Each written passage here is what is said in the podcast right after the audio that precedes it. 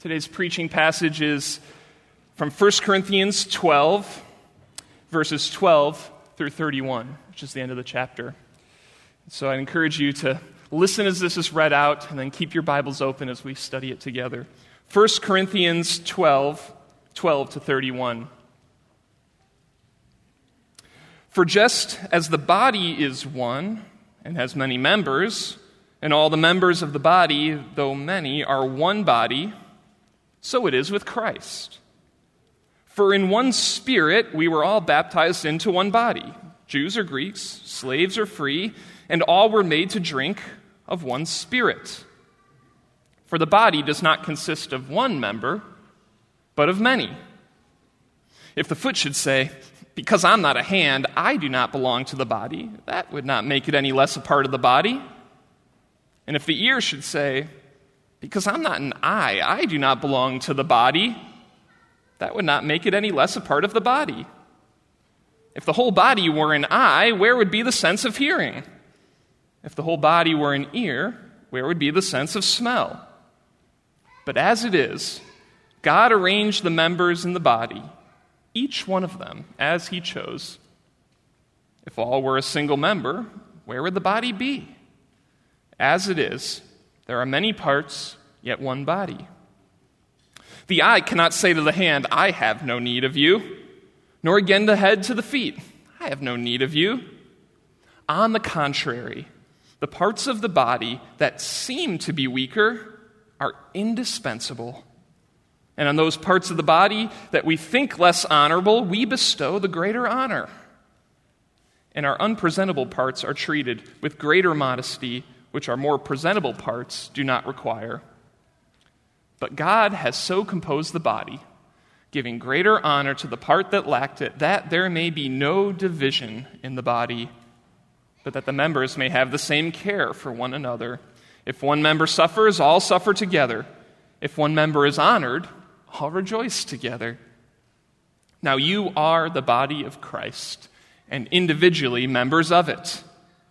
And God has appointed in the church first apostles, second prophets, third teachers, then miracles, then gifts of healing, helping, administrating, and various kinds of tongues. Are all apostles? Are all prophets? Are all teachers? Do all work miracles? Do all possess gifts of healing? Do all speak in tongues? Do all interpret? But earnestly desire the higher gifts, and I will show you a still more excellent way. This is God's word. Amen. You may be seated.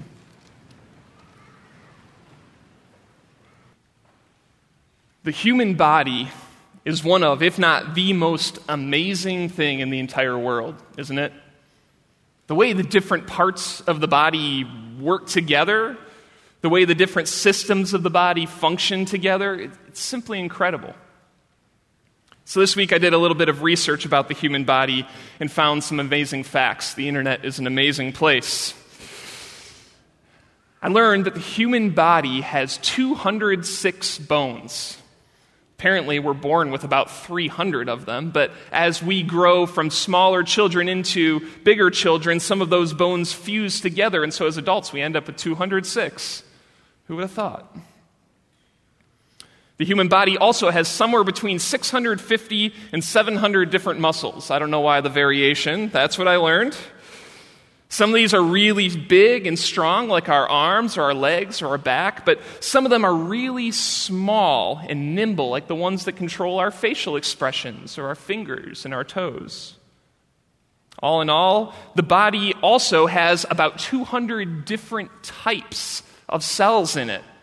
Blood cells, skin cells, neurons, all sorts of different things. And scientists estimate that on average, the human body has somewhere around thirty trillion individual cells in it. That's a thirty with twelve zeros after it. But of course, the most amazing thing about the human body is not that it has all these different things, but it's how all these different parts work together. They're each vital pieces of the body. One body, many parts. The body is, of course, the image that Paul gives us in First Corinthians twelve about the church. He's writing to the church in Corinth, these Christians who were also a very gifted congregation. In chapter one, verses five to seven, Paul says he thanks God that in every way you were enriched in him in all speech and all knowledge, so that you are not lacking in any gift. They were gifted beyond belief. They had it all. Preachers and teachers, leaders, administrators. As far as the amount of gifting they had in their church, they were set up for success. They also had problems in their church. In fact, that's why the, the letter was being written to them by Paul. Their elite spiritual giftedness had not yet been accompanied by the deep spiritual maturity that they needed to have. There were divisions in the church. There were issues of sexual immorality. There were arguments between church members. There were even major issues about the way they were participating in the Lord's Supper. There were also issues regarding spiritual gifts. Specifically, there were some people who were valuing certain spiritual gifts over others in order to benefit themselves and not to benefit the body. And Paul says, no. That's not what spiritual gifts are for. Because, in fact, spiritual gifts of whatever kind are given by the Holy Spirit for the purpose of building up the church. Because there are at least two things Paul wants to make crystal clear to the church in Corinth. First, every single Christian has some sort of spiritual gifting from God. And second, those spiritual gifts are not to be used for selfish gain, but for the good of the body. Chapter twelve, verse seven, to each is given a manifestation of the Spirit for the common good. It's an amazing teaching that somehow, some way, every believer has been gifted by God with some sort of spiritual gift, a competency, a specialty, a uniqueness, a natural ability, a gifting, something for the building up of the church. Every gifting from God, every member vital, so that the church might be built up. So as we come to our text this morning, verses twelve to thirty-one, Paul fleshes this out by using the image of the body and what this means for the life of the church. And he says this, since you are the body of Christ, use your gifts to build up the body of Christ. So what does it look like for us to recognize ourselves and each other as the body of Christ, and also to use the gifts God has given us for the body of Christ? Let's dive in together. Our passage begins in verse twelve. For just as the body is one and has many members, and all the members of the body, though many, are one body, so it is with Christ. Now I have, of course, only one body. It's probably a good thing. But my body has many different members, different parts to it. I have a right hand and a left hand, eyes and ears and a mouth and knees and feet and toes. I have one body, and my body has many different parts to it. And Paul says that's what it's like with Christ and with his church, the body of Christ. The church is one. It's together. It's unified. But there are many different members. Think of College Church as our local church. We are one church, but there are many different parts to it. There's Kids Harbor, middle school ministry, high school ministry, adult communities, STARS ministry. We could go on and on. And even in each one of those various ministries, they're, they're really made up of individual people. That's what it is in the end. There are many different people within College Church, but we're one church. Because everyone who is in Christ is in the body of Christ. Because we share the same Holy Spirit. That's the reasoning Paul uses in verse thirteen. All Christians are in one body because all Christians have the Holy Spirit, have been given spiritual life, regeneration by the Holy Spirit.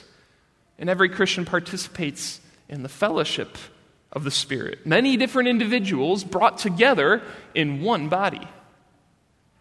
And so, verse fourteen, the body does not consist of one member, but of many.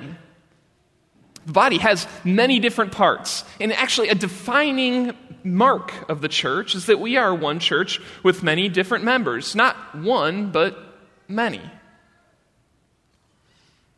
I really enjoy doing jigsaw puzzles, and I'm actually obsessed with them. It's a weird trait of mine. Um, I'm normally a, a get up early, go to bed early kind of person. That's how I'm wired. But if I have a jigsaw puzzle in front of me on the table, I can stay up way too late into the night unless I exercise some sort of extreme self-restraint. Because with a puzzle, no two pieces are exactly alike.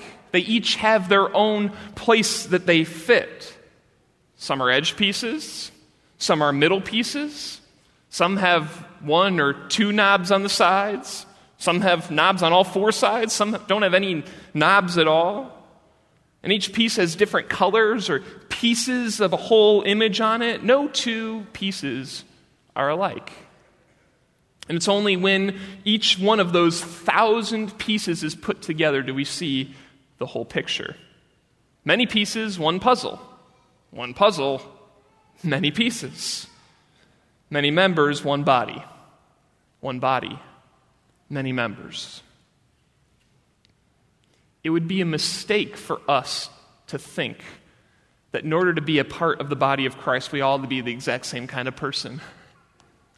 In fact, that's precisely not how it is with the body of Christ. The body does not consist of one member, but of many. There's not a certain type of of person that you need to be in order to be in the body of Christ. The church is one. Unity, yes. But unity does not mean uniformity. What we need to continue to look to again and again and again is Christ. If someone is in Christ, then they are in the body of Christ. We may be different from each other in many different external ways. Many external giftings even, but for all of us who are in Christ, we are the body of Christ, full stop. The body does not consist of one member, but of many. Unity, not uniformity. It's a defining mark of the church, the body of Christ. But then as we continue in our passage, starting in verse fifteen, the point begins to get driven home a little bit more. Verses fifteen to twenty speak to those who don't feel as though they are quite as gifted as others in the church. To those who feel like they don't quite belong in the body because they don't have the same kind of gifts as the other people around them. And the message in verses fifteen to twenty is this: don't write yourself off.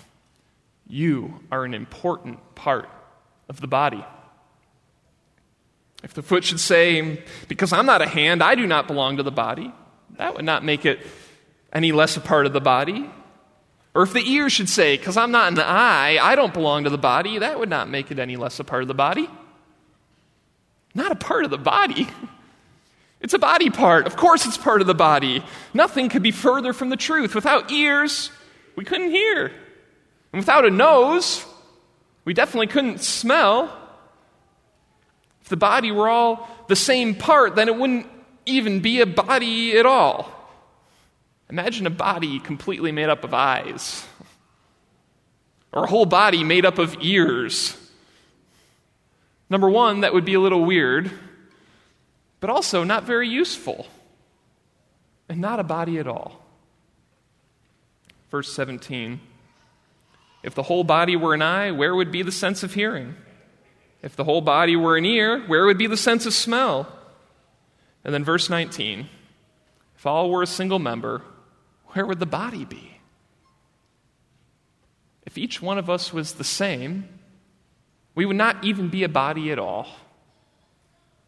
Your gifts, your abilities, your competencies, the gifts that you have been given by God for the good of the church, each one of them is needed. And even in verse eighteen, we see that this is in fact how God has chosen to do it. What a wonderful thing. One body, many different members. One church, many different gifts. Some of us here are very gifted in teaching the gospel to children. Some have a deep compassion for the hurting and broken. Some are amazing listeners. Others, dynamic truth tellers. And others yet are those wonderful people who love to get their hands dirty and serve behind the scenes in ways that no one else would even see. The list could go on and on, because we're not all the same. And that's a good thing. But we share in Christ. And so we are one body with many members. To go back to jigsaw puzzles, I've seen these ads online for jigsaw puzzles that are a thousand pieces and they're completely black. One puzzle, no variation, a thousand pieces, every piece looks exactly the same. And the goal is just to make a big black sheet of puzzle pieces. And that sounds like a nightmare, doesn't it? Every piece is essentially the same and essentially indistinguishable from all the others. Is that even really a puzzle at all? With the church, though, God has gifted each person in various gifts in his wisdom. Teaching, listening, helping, leading, serving, speaking. Different gifts given to different people just as he chose, so that the body might be whole. Maybe you're here this morning, you don't feel like an important part of the body. I'm not a hand, I'm not an eye, or something important like that. I'm not even an ear or a foot. My gifts don't make a big difference. I'm not really needed. Not a hand or an eye or even a foot. I'm really just a toe. Well, I spent some time this week researching toes on the internet. The joys of ministry, right? Here are a few things I learned about toes this week. By God's design, toes are one of the primary shock absorbers your body has when you walk or you run. They're the initial way your body absorbs the force of impact of coming in contact with the ground. And a single joint on your big toe can carry up to sixty percent of the weight of your body in a single stride. Also, by God's design, toes are key for stability. When toes are working well and aligned as they should be, there's far less stress on the muscles and tendons of the foot and the ankle, and it makes our whole body less susceptible to injury or getting hurt. Toes are important. If the foot should say, because I'm not a hand, I don't belong to the body, or if the ear should say, because I'm not an eye, I don't belong to the body, or if a toe should say, I'm just a toe, I'm not that important to the body, that would not make it any less a part of the body. Because as it is, God has arranged the members of the body, each one of them, as he chose.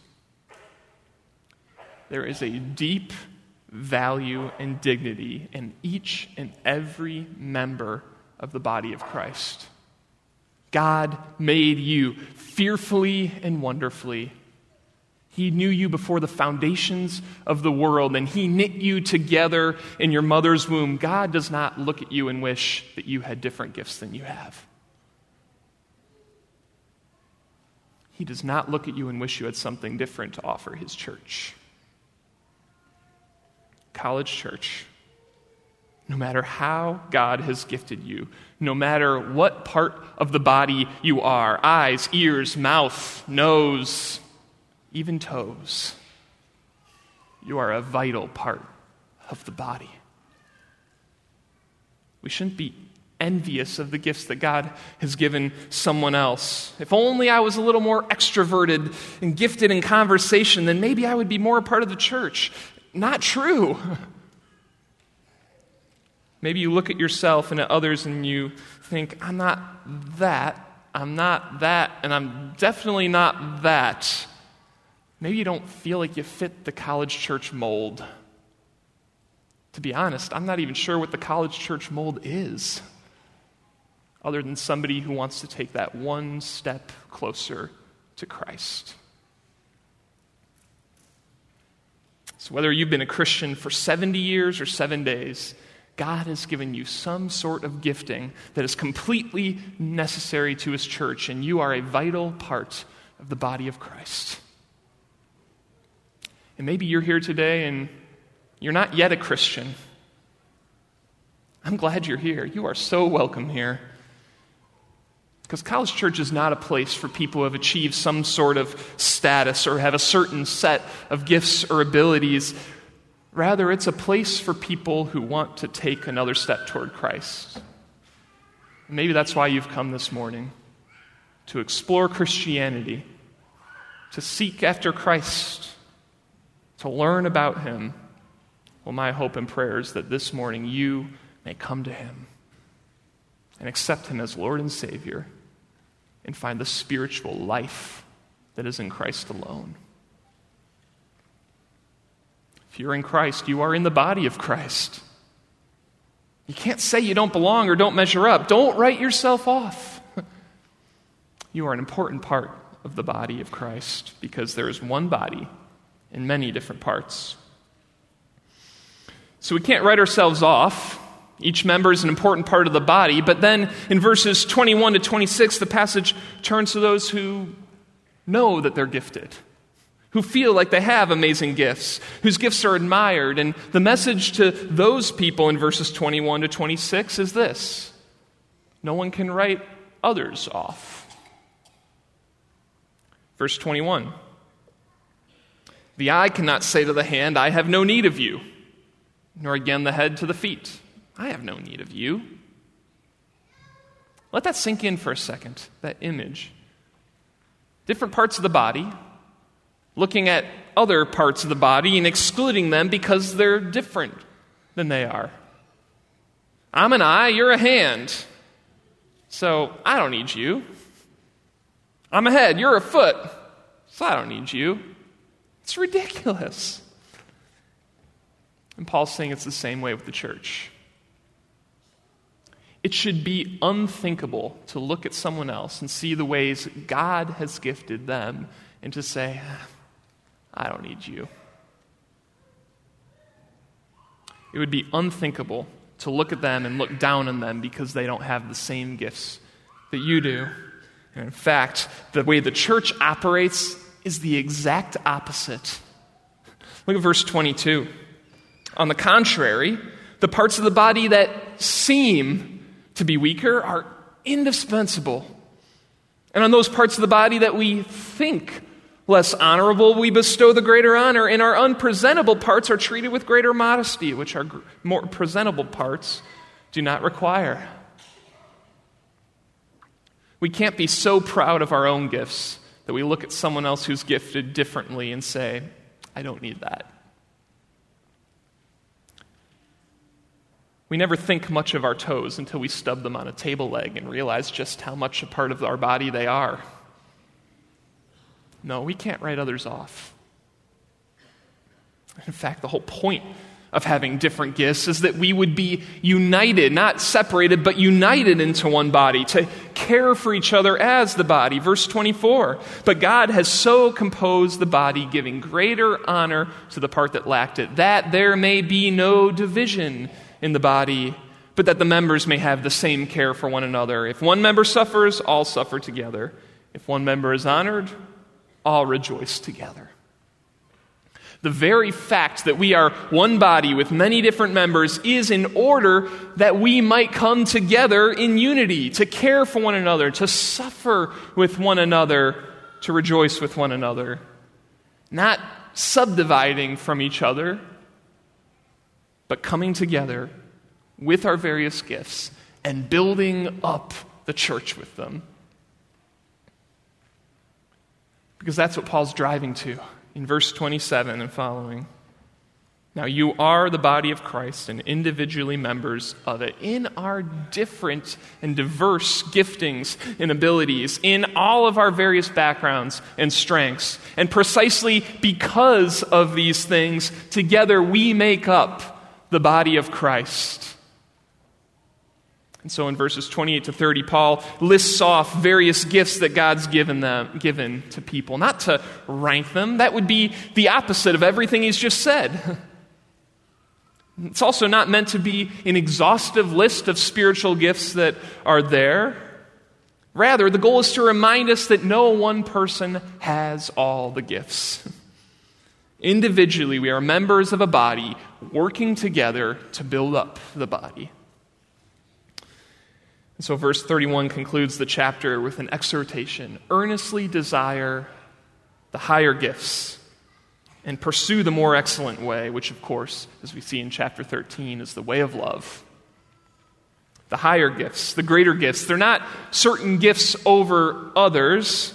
They're the gifts that are used of any kind, the gifts that are used out of a desire to build up the body in love. That's the greater gift, to give of yourself for the good of others. So how might God be calling you to use your gifts to build up the body of Christ? In the coming year, how might He be leading you into greater unity into the body of Christ? Is it teaching children? Is it serving on our facilities team? Is it mentoring another person? Is it volunteering in a certain place in the church? Is it encouraging people that you see on Sunday mornings? How might God be using, be leading you to use your gifts in the coming year? Or maybe you're wondering what your gifts even are. I would encourage you with this. Talk to a mentor or a pastor or a friend who knows you well and ask them how they see God gifting you. Sometimes the things that are closest to us are the hardest things to see because we can't get a good angle to look at them. And sometimes the things that are most natural to us don't seem like gifts at all, even though they indeed are. So ask someone, how do you think God has gifted me to build up His church? Because we are the body of Christ. And we can't write ourselves off, nor can we write others off, because we have a Savior who hasn't written us off. He gave Himself for the good of the body. Jesus, though He was in the form of God, did not count equality with God a thing to be grasped, but emptied Himself by taking the form of a servant, being born in the likeness of men, and being found in human form, He humbled Himself by becoming obedient to the point of death, even death on a cross for us.